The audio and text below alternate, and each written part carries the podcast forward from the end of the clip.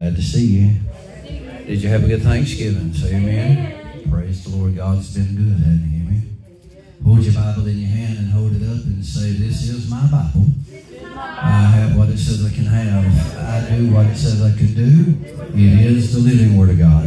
I have received it. I have it all. I haven't missed a thing.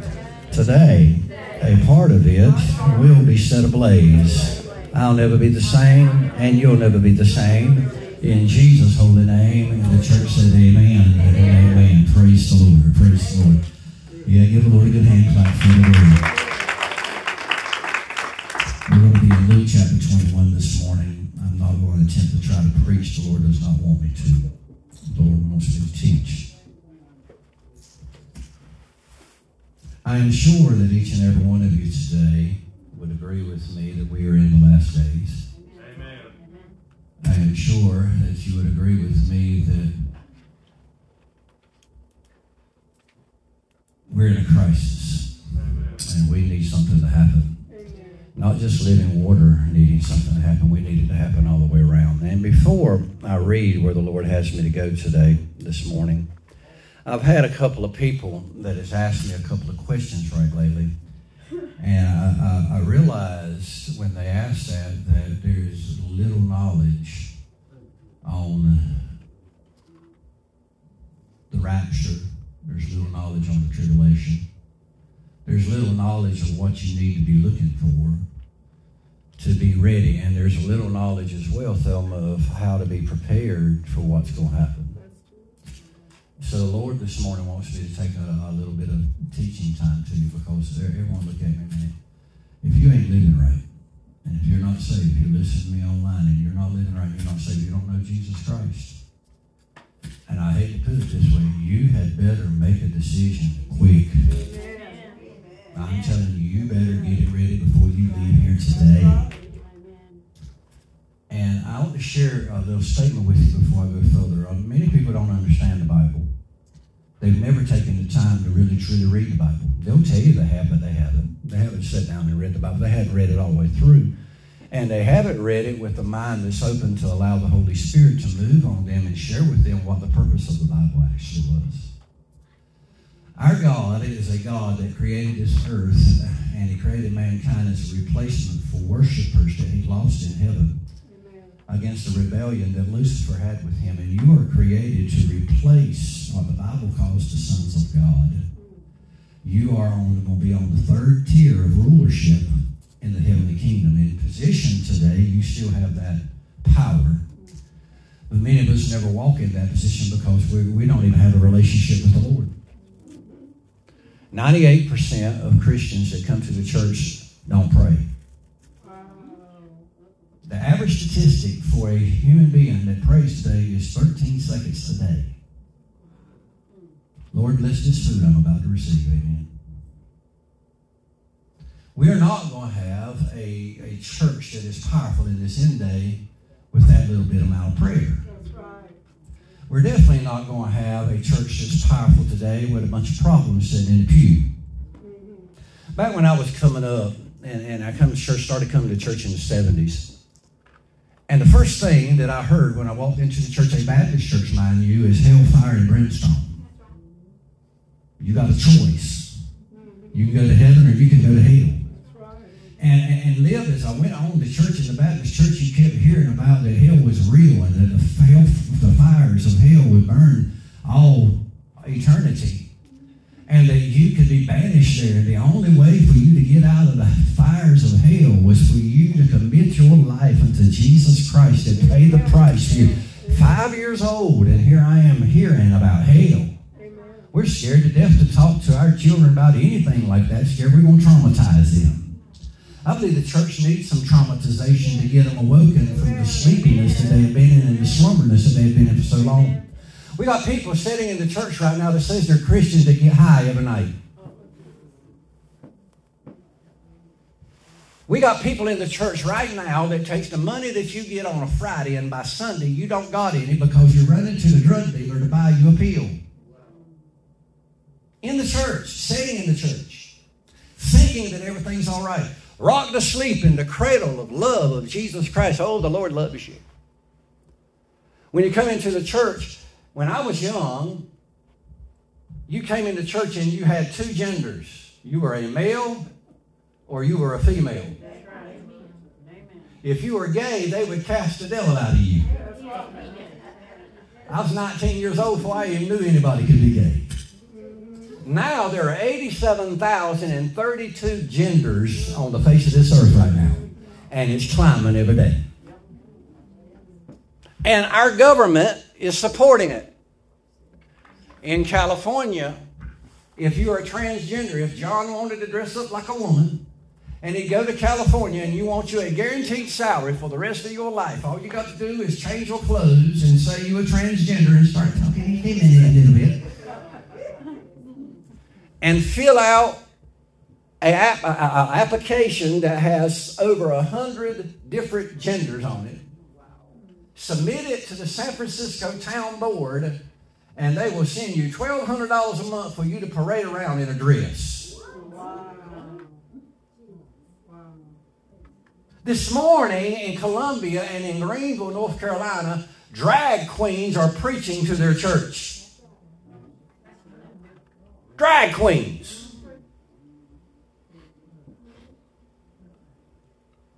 The biggest church in Raleigh right now has a lesbian pastor.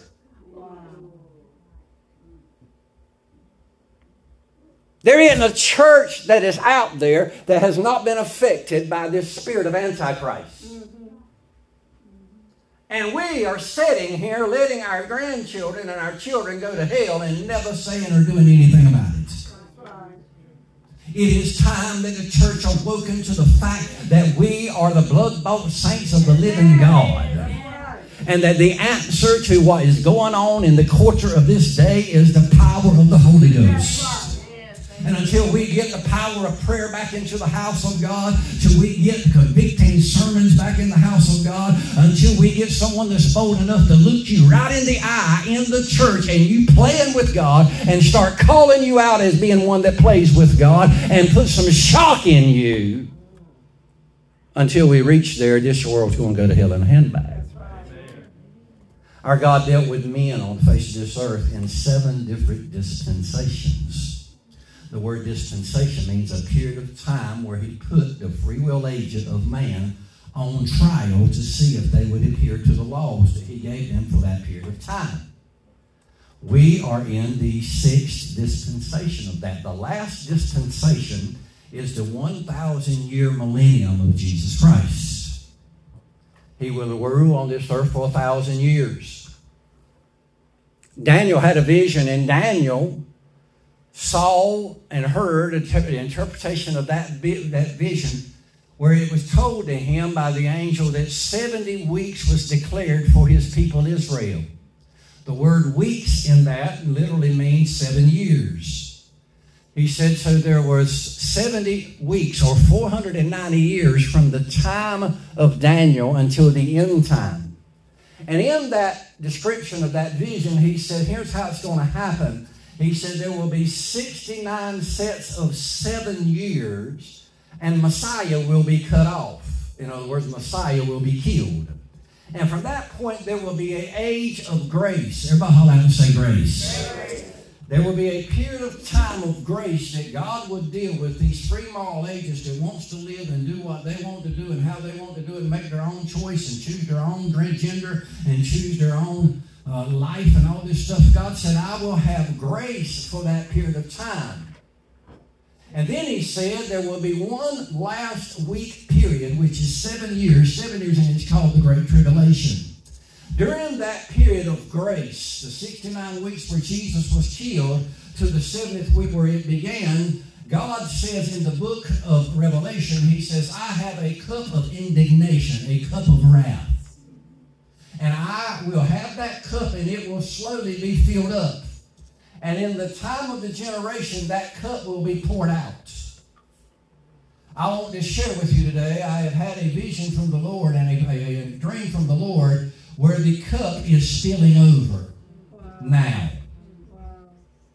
God is about to tip his wrath over on his church. Wake up!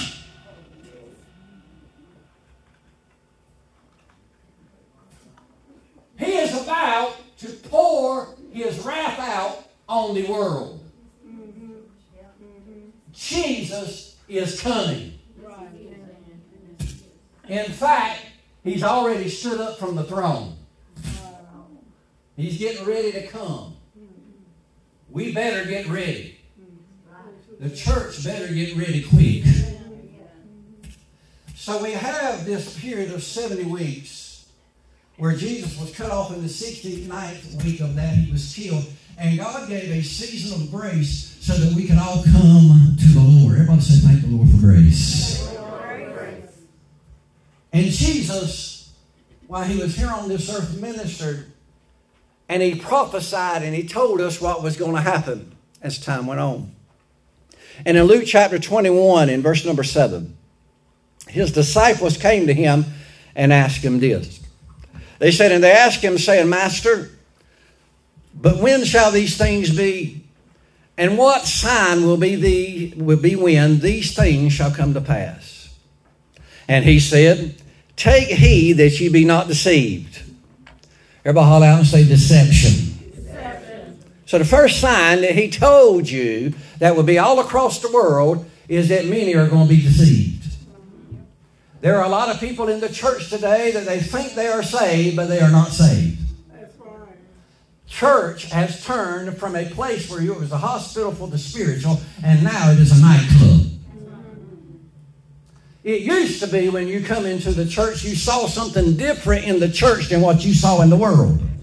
Now, when you walk into the church, you see exactly the very same thing that's going on in the Spanish Galleon at Myrtle Beach every Saturday night if it's still open. You see kids jumping up and down in fact, I was in one, and I'm going to call the state or the, the, town. I was in one in Shallotte, and as I walked around there, everybody was carrying a Yeti, Yeti cup. And as I was walking around shaking their hand during fellowship, I smelled vodka and alcohol and all that, and they were up there praising the Lord. Didn't used to be that way in church. If you came into the church and you were drunk, you had a devil cast out of you before God said, Jesus said, the first thing that's going to happen is deception. Deception to where you will believe a lie. Where you believe you can live any way you want to live, and the only thing you got to still overcome your little problem, and you say, No, if you still got a problem, you need to get along with the Lord and you need to get delivered now. Anything that alters your mind is not from God. Anything. If you drink too much NyQuil, you've drunk too much. You got a problem, you need deliverance. There is deception that is coming. And someone say amen. amen. It said, For many shall come in my name, saying, I am Christ.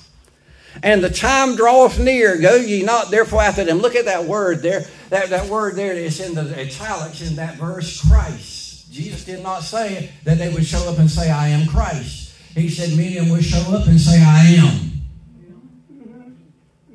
Ain't that how God identified himself to Moses during the burning bush, he said, I am what I am. I will be what I need to be when I need to be it, to who I need to be it, how I need to be it. And we got a bunch of people out there right now that are saying, This is your answer. This is how you get peace. They are preaching to your children every day in church. I mean, in, in the church of school, let's call it that. They're preaching to them that they got to tolerate everybody, and they have a choice to whether they are a man or a woman, a boy or a girl, and they can be bisexual, lesbian, trans, queer, whatever they need to be, and they have that right to do it. And if they want to mutilate their private parts, the parents can't even do nothing about it anymore. In fact, in Virginia, they are locking the parents up that says anything about it. Are y'all even listening to the news? We need to awaken in the church because deception has went all across the whole world. And we, as the blood bought saints of the living God, are not supposed to be deceived because Jesus has already given us what we need to be looking for, but we ain't looking for it. Come on Wednesday night, the doors are shut in a lot of churches. And for those that are open, most stay home. From 70 on Sunday to 5 on Wednesday night. From 70 on Sunday morning to 25 on Sunday nights. And Lord, don't call prayer, because if you call prayer, it ain't going to be about two that shows up. But oh, we waiting for the Lord to come back. We're waiting on the There ain't none of y'all ready to see the Lord yet. I don't believe. I think we need this morning to make a decision that, hey, if Jesus walked in this church right now, this minute, that we knew that we could go to heaven with him right then. He said, Be aware, deception is coming. He said, they're going to show up and say, I am. I'm going to be what you need me to be when you want to be. You want to have peace? You got a problem not trying to figure out whether you a man or a boy? Here's your answer. You got a problem that you can't handle reality? Here's your answer. Take this pill that's laced with fentanyl and I'll kill you. There's a bunch of stuff out there that's saying they're God now. It's not that they're Christ, they're God. Now, that word Christ means I'm God's anointed. But Jesus didn't say that. When it's in italics in the Bible, that's when it was added by man. Jesus said there's going to be a bunch of deception out there, and people are going to begin to do and act and say and implement things in effect like they're God. Your school system now thinks they're God. Your Congress thinks they're God. Your president thinks he's God. Your teachers think they're God. Your town hall thinks they're God. And they are implementing things to try to show you we're God. And the church said, Oh, they ain't never done it to me. They shut down the churches for two years. Some of them ain't opened up yet. Because they think they're God. They're in a deception that they're God. Well, I don't think I'm God. Well, then you've been living the way you've been wanting to live, doing what you want to do, speaking the way you want to speak, going where you want to drink, drinking what you want to drink, popping what you want to pop, going out there and never praying, of that stuff. You must think you're God too. Don't unwrap my schedule. Don't interrupt me. I got this to do. I got that to do. I got this to do. Don't interrupt my schedule. My family coming home. My family coming to see me, and I can't come see. This is how oh, I'm here to tell you, church. We need an awakening in the house of God. Amen. I'm not trying to get on anybody. I'm trying to share with you what I see as we go forward in the scripture here today. He said, "But when ye hear, shall hear of wars and commotions, be not terrified." For these things must first come to pass, but the end is not by and by. Then he said unto them, or then saith he unto them, Nation shall rise against nation, and kingdom against kingdom. Let me put it in my language. People and classes of people are going to rise up against each other. The black people are going to be against the white people. The white people are going to be against the black people. And the white people are going to be against the white people. And the black people are going to be against the black people and the Hispanics are going to be against the black people, and the Asians are going to be against the white people, and the, the Christians are going to be against the world, and the world is going to be against the Christians. Nations are going to rise up against nation, and kingdoms are going to rise up against kingdoms, and there's going to be wars. And great earthquakes shall be in different places, and famines and pestilences, and fearful sights, and great signs shall there be from heaven. But before all these things, they shall lay their hands on you and persecute you, delivering you up to the synagogues and into prison, being brought before kings and the rulers for the name's sake. Everybody say, Thank you, God, that I live in America. Because if you say you're a Christian in Iran, they will cut your head off. If you say you're a Christian in the Philippines, they will kill you. If you say you're a Christian in China, they will put you in jail. You better be thankful that you got the right and the ability to come to the house of God. Sadly, that right is being taken from us in this house. We are losing it in America. They are coming against us. And, verse 13, it shall turn to you for a testimony. Settle it therefore in your hearts not to meditate before you shall give an answer. For I will give you a mouth and wisdom, which all uh, with all your adversaries shall not be able to gainsay nor resist. And you shall be betrayed both by parents and brethren and kinfolks and friends, and some of you shall they cause to be put to death. In other words, there are going to be problems in the family. Family going to turn against the family. Brothers and sisters are going to turn against one another. Church is going to turn against each other. All hell to break loose in the family. The reason why I'm going through what I'm going through is because you've done what you've done. And we want to live that way as a patient and a victim. And you shall be hated of all for my name's sake.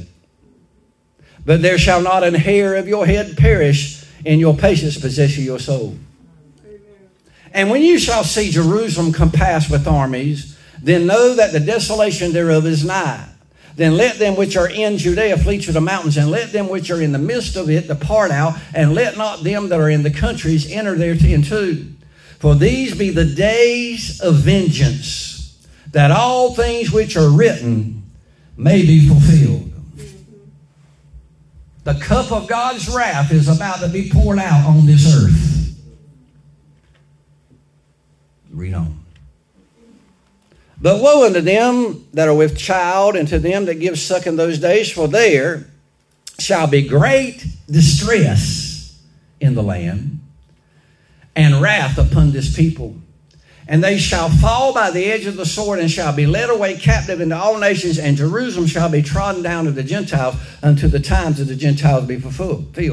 And there are going to be signs in the sun, and in the moon, and the stars, and upon the earth distress of nations with perplexity, the seas and the waves roaring, men's heart failing them for fear and for looking after those things which are coming on the earth.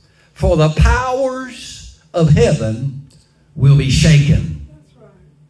And then shall they see the Son of Man coming in the cloud with power and great glory. And when these things begin to come to pass, Look up and lift up your heads, for your redemption draweth nigh. Turn to your neighbor here this morning and say, Our redemption draws nigh. And he spake this parable unto them. He said, Behold the fig tree and all the trees, when thou they now shoot forth, ye see and know of your own selves that summer's now nigh at hand. So, likewise, ye, when you see that these things are starting to come to pass, Know ye that the kingdom of God is nigh at hand. How many would agree with me? What I have read to you this morning is coming to pass right before your eyes. The kingdom of God is right at your hand. It's here. It's coming. He said, Know that, just like you know that a fig tree, when it starts blossoming, it's going to bear some figs. Know that Jesus is coming quickly.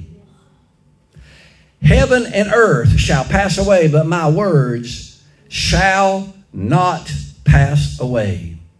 And take heed to yourself, lest at any times your heart be overcharged with suffering. We're going to talk about that this morning. And your heart be overcharged with drunkenness. And your heart be overcharged with the cares of this life so that that day come upon you unaware. For as a snare shall it come on all them that dwell on the face of the whole earth. Watch ye therefore. Push that one and wake them up beside of you this morning and say, Watch and pray always that ye may be accounted worthy to escape all these things that shall come to pass and to stand before the Son of Man.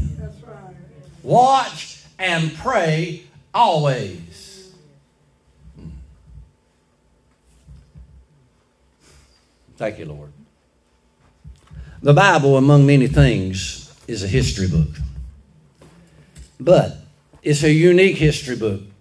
It's unique and it's different from any other history book that's available for you to go and pull off of the shelf of the library. The history of the Bible starts at the creation of the earth and it ends at the end of this age. It goes in there and it brings about it because God wants us to know about what's going to happen with us. There's no other history book that you can go and get and you can read that's going to talk to you about the creation of this world. Partially because there wasn't nobody here to witness it. There wasn't nobody here to document it. So therefore, no one can literally write an authoritative review of what happened at the beginning of this world. However, readers of the Bible know And they are a class of the only few people that there is here on this world that know how it's going to end. If you read the Bible, the Bible tells you we're going to be victorious in the end. If we read the Bible, we know that we're going to escape all these things I just read to you. If you read the Bible, you're going to know that Jesus is going to come and he's going to get you long before all of this stuff happens. It was a unique book when it was written. Now, the Lord did not reveal the future to you just to satisfy your curiosity. Everybody wants to know what's going to happen tomorrow, but the Lord didn't tell you what was going to happen just so that your curiosity would be settled and satisfied. It was a preparatory revelation to you so that you could be prepared and you would not be surprised about what's going to happen here in the future. He told you what was going to happen so that you would not misinterpret it and you would not fall for the deception that is going on out there in the world today. And when it comes and it reveals itself before us, you will not fall for it. But it has been revealed to you. Look at me real good. You need to come to church. I'm about to tell you who the Antichrist is. He's alive. He's about to go into power. If he ain't him, it's going to be his son. He's about to go into power. And the Bible says when he is revealed, the church is going to be gone. He's about to come into power in May. In May. You better wake up, church. It is the end time. That's right. Jesus is about to split the eastern sky and say, Come up here with me. God wanted his children to be ready and apply all these actions so that we could be ready. Look at your neighbor and in love this morning, ask him, say, Are you ready? God wanted His children to learn and apply these methods. He wanted us to learn and apply these revelations that He's given to us so that we can make ourselves ready for use in this time because God said, I have held my best for the last. You are God's best. I don't care how you've been living. I don't care how the devil's whipped you up. I don't care what you fell for. I don't care what's going on. God put you here because you're the best He had to offer. And He wants you to be prepared for it. And we got to be able to go forward and complete His will here on this earth. God wanted us to be able to plan and apply His system of survival for the future, for what's about to come. Church, listen to me. There's not enough food to feed you for the next two months. Cattle are dying all over the Midwest. It's, you're going to have to pay a whole week's paycheck just to get a steak now. Eggs has went up 43% in one year. It's went up 78% in two years. Gasoline is scarce. Diesel, they only have 13 days left of diesel supply on the earth. That means that the ships are not going to be able to get diesel. Trucks are not going to be able to get diesel. It means that your food is not going to be delivered to your store.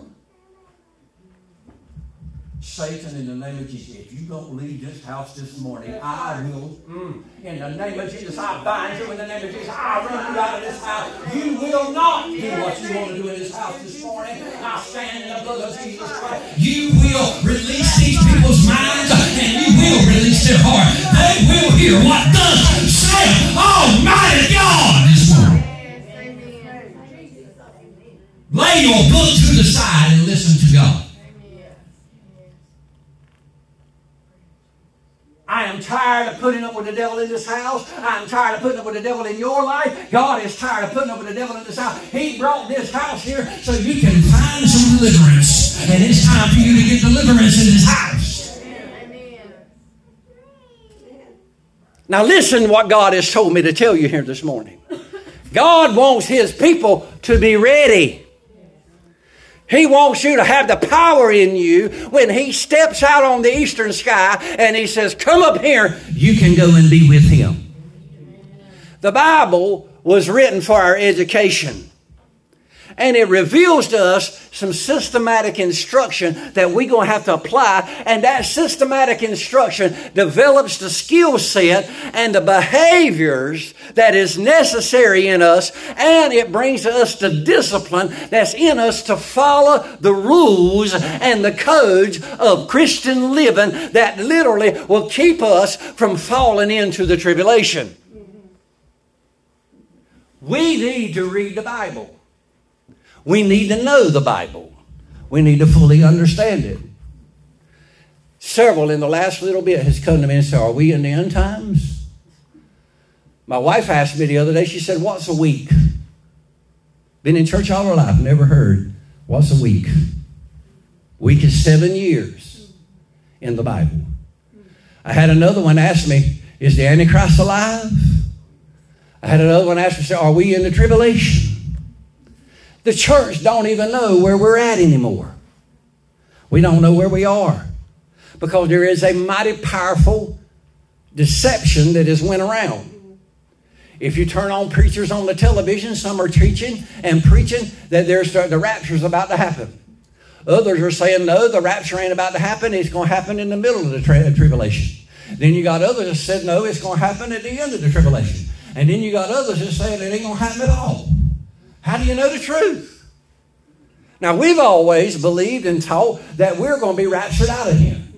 And I just read to you that the Bible says that if you will watch and pray, you will be counted worthy to escape these things. But if you're not watching and looking at what's going on in the world and you ain't turned up with the spirit of rapture in you, you ain't going to pray for the Jesus to come quickly. You ain't going to be ready for him when he comes.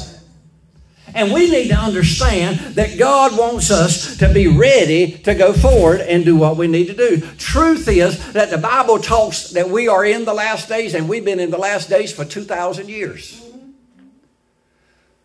The last days started on the day of Pentecost, and on the day of Pentecost, that's when things started getting fulfilled. And every Christian generation should be ready for the Lord's return because He can come anytime. Look at me, there is no sign of the rapture.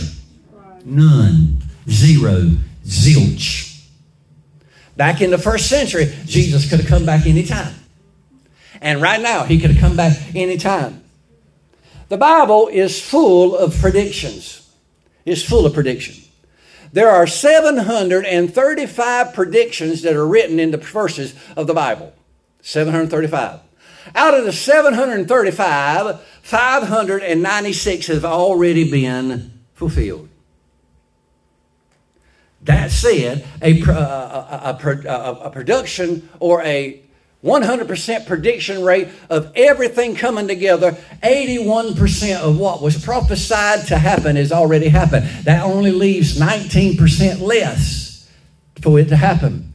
However, not a single one of the 19% that is left has to happen before the rapture comes. All 19% that is left happens after the rapture. Out of 735, 596 have already been brought to. And get this every I was dotted in it, every T was crossed in it, and it came to pass 100% exactly how it was written. That's why the Bible should be your infallible source for what you need in your life. Amen. If 81% has already come to pass, it don't take a whole lot of faith to muster up on the inside of you to know that the next 19% is going to come to pass too. Amen. The Bible has been 100% right on 596 occasions, and they have come true 100%. So, of the 19% less we have got there, they concern the events that's going to happen in the tribulation after the rapture. Now, as you look at these events that are predicted to come to pass as it relates to the coming of Jesus Christ, it's important to understand something. The scriptures I read to you today in Luke chapter number 21, in Matthew chapter 24, and Luke chapter number, uh, Mark chapter number 13, they are not about the rapture. The disciples come to Jesus and said, What is the signs of the end? It is, a, it is telling you what's going to happen before Jesus comes back to the earth and puts his feet on the earth. When he is going to move his throne from heaven to the earth. It's talking about what's going to happen at the end of the seven, tribula- seven years of tribulation. It has nothing to do with the rapture. And because of that, the people and Bible scholars are sitting here and they've tried to apply the, what's in the, uh, Matthew chapter 24, Luke chapter 21, Mark chapter number 13. They've tried to apply that to the, to the, the rapture and they've got us all mixed up. They got some people believing that the rapture is going to happen in, before the tribulation. They got others believing that the rapture is going to happen in the middle of the tribulation. They got others that believe that it's going to happen at the end of the tribulation. And we got some that's standing up and saying it ain't going to happen at all. So, the reason why we have this problem is people are not rightfully dividing the word of truth. If you go on YouTube today, you can type in rapture and look at five different people, and they got different views. Some are saying we're in the seventh seal, some are saying we're in the seventh trumpet of that book. Some of them's telling us that we're in the tribulation week, that Jesus is about to come by, all this stuff. I want you to understand the rapture ain't took place yet, and we're not into the tribulation period yet. But we're so close this church and everybody I see here today, the next time I see you, I might be walking on the streets of gold with you. I want you to understand that. Amen. So there's several different views. There is a view that, hey, we're going to leave here before the tribulation.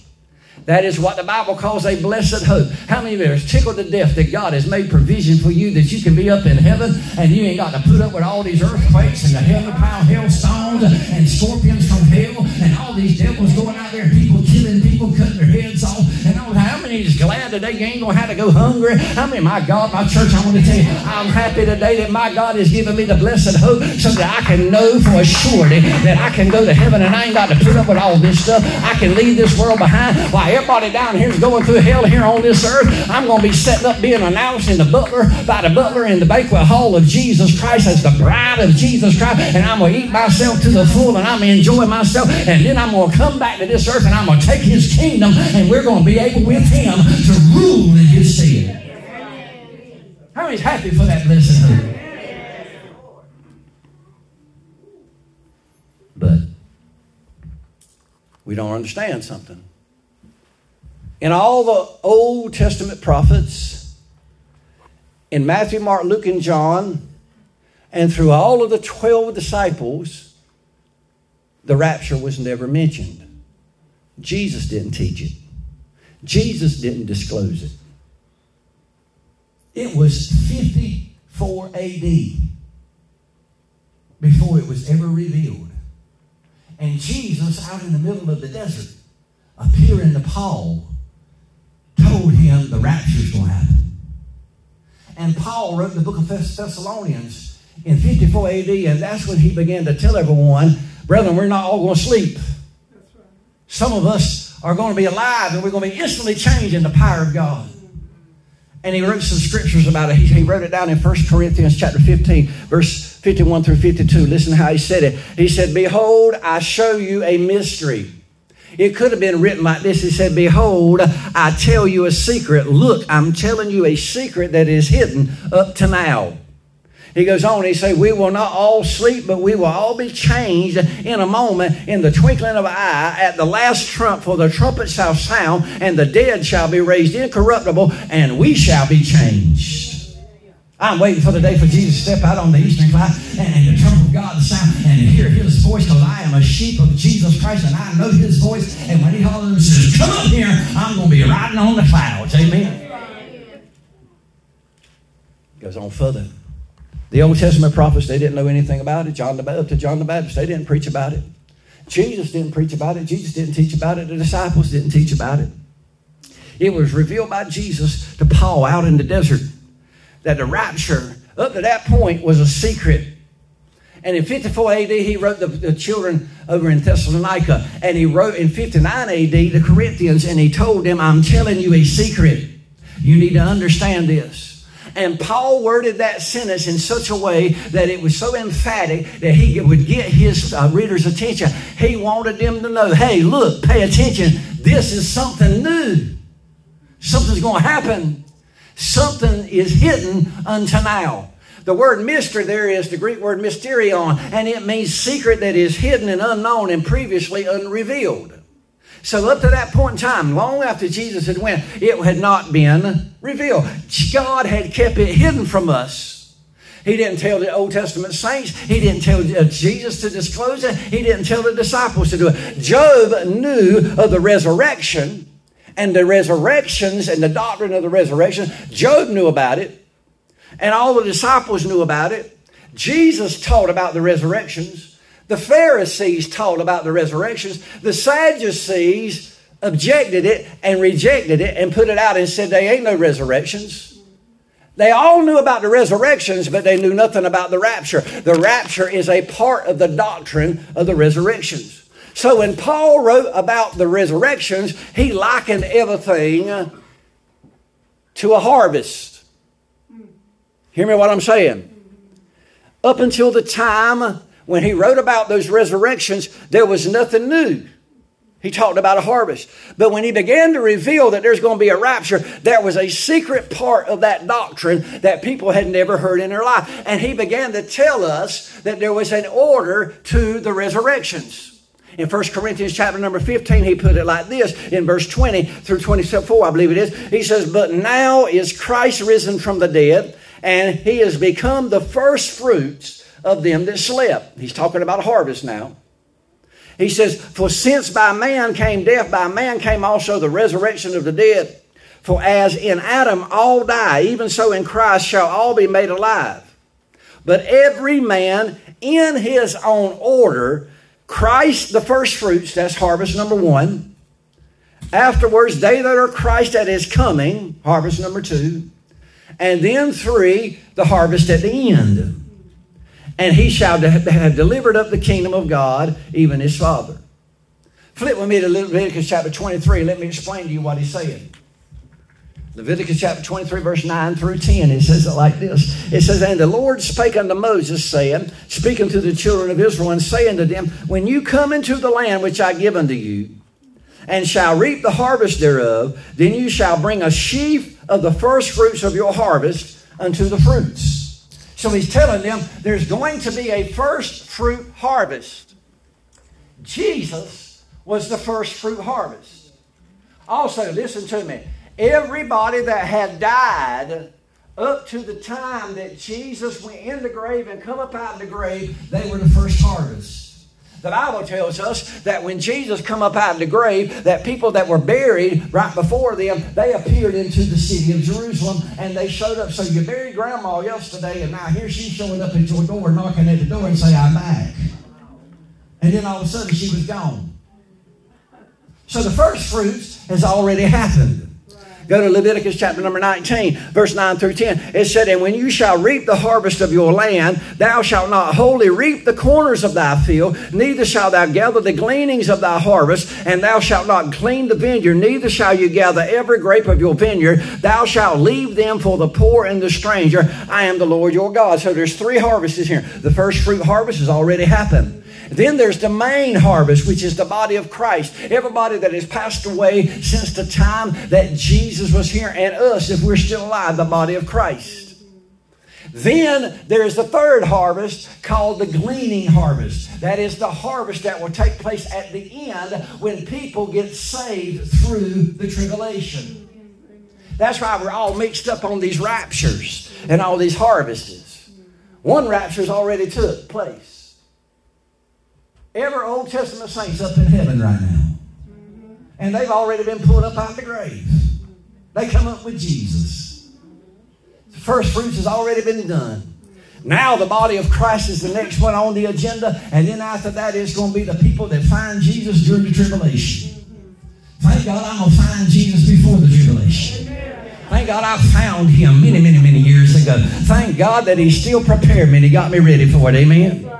Matthew chapter 27, Jesus said this in verse 51 through 53. He said, Jesus, when he had cried again with a loud voice, he yielded up the ghost, and behold, the veil of the tr- trumpet was written twain from the top to the bottom, and the earth did quake, and the rocks rent, and the graves were open, and many bodies of the saints which slept arose. So there's already been a rapture. So don't you sit here and let hell tell you that there ain't going to be no rapture. Don't you let somebody out y'all tell you, oh, you're going to have to go through this tribulation. I ain't got to go through the tribulation. I know another rapture's on the agenda, and I'm going to be ready to go up when he says, let's go. Amen. Amen. Smile at someone and say, are you going to be ready? Are you going to be ready? All of these resurrections are what Jesus called the resurrection of the life. In John chapter number 5, verse 28 through 29, he told the disciples, he said, Marvel not at this, for the hour is coming in which all that are in the grave shall hear his voice. Mm. And he says, and they shall come forth. They that have done good, they're going to come unto the resurrection of life, and those that have done evil unto the resurrection of damnation. Push that person right beside you and say, whether you hear him today or not, you're going to hear his voice one day. The Bible said, I opened up my eyes and I saw before him both the dead and the living. I saw the big and the great and the small. He said, and I saw, and he said, every knee bowed down to Jesus. Said, You are the King of kings and the Lord of lords. I want to tell you, if you ain't bowed your knees down, if you ain't said to your mouth that he is the Lord and the King of kings and the Lord of lords in your life, you better do it while you still alive because you still going to bow your knees. One of these days, and you're going to say, I was wrong. Lord, you are Lord. And God's going look at you. Jesus going to look at you and say, Depart from me, thy worker of iniquity. I never knew you on this earth, and I ain't saving you now. Thank God I ain't got to go to hell. If there ain't nothing else that you can praise God about, you ain't got to go to hell. You ain't got to go down there and put up with the devil all of your life. You ain't got to be an eternity burned up by fire that's 35,000 degrees. You ain't got to go to the center of the earth and get there and literally go through all that hell. You can walk around in the streets of gold in the brand new hill, the city of heaven, and you can go through there and you can be sure your mom and your granddaddy and everybody went on before you, and you can go in there and you can praise the Lord and you can bring down a little bit of heaven here on this earth. We can praise Him. We ain't got to go to hell. Thank God we ain't got to go to hell. Hmm. But a resurrection of damnation is going to happen. Death can happen anytime. Sunday, last Sunday, at 1.30, I took a picture of Sheila Larmore in the chair, sitting beside me.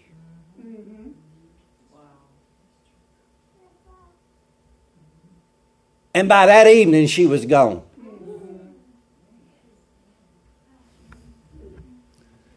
Because, wake up, dummy, she asked somebody for a pain pill because she had neurology or neuropathy in her feet. She didn't go to the doctor to get it, she just asked a friend for a pain pill. And he gave it to her. And it was laced with fentanyl. Her boyfriend was in the bathroom.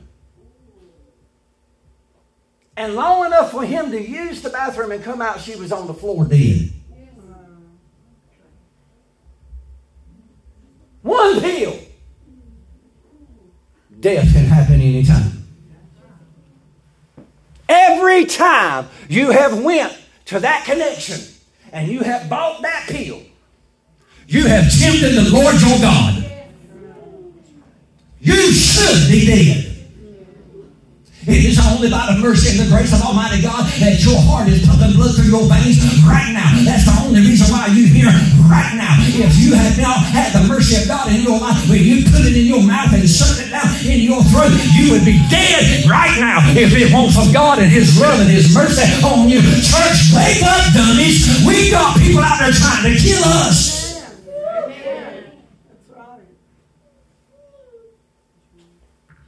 Well, I ain't done that in about three weeks. You need to be thankful to God that when you were out there spending your whole paycheck to grab it, that you didn't wind up dead yourself.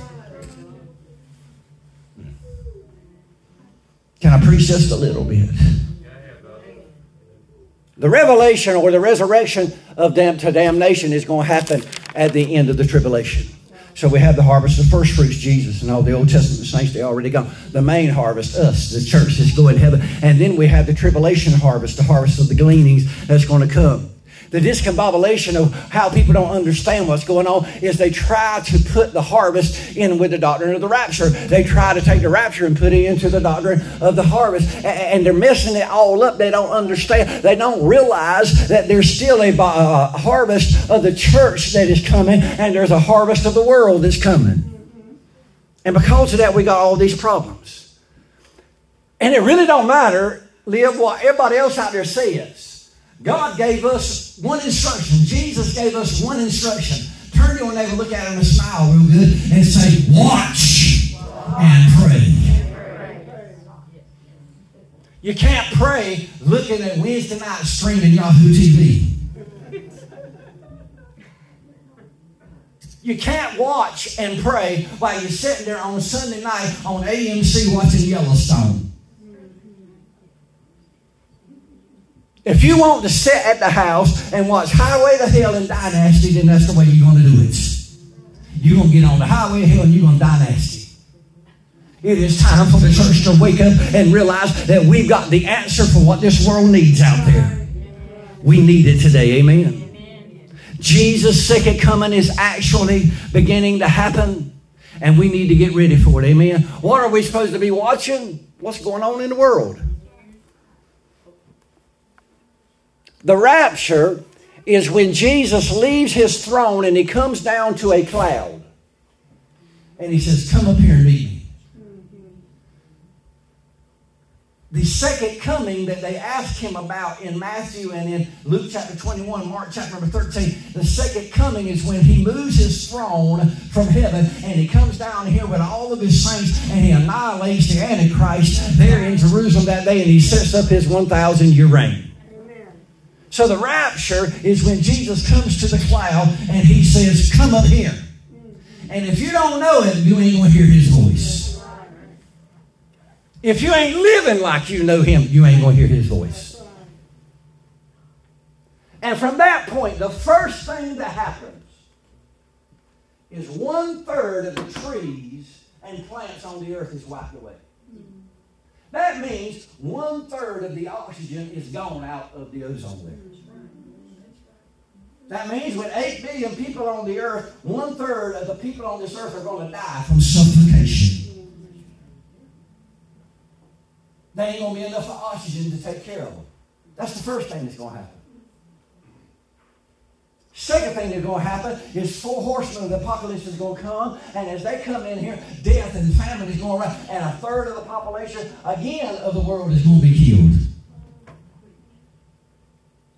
As time goes on, 100 pounds or hailstones is going to fall down on your house. How's it going to be, Care, when you're sitting there in that bed trying to rest pretty good, and all of a sudden a 100 pound hailstone comes falling down in your bed? The Bible says it's going to get so bad that people are going to say, Lord, kill me. And they ain't going to die.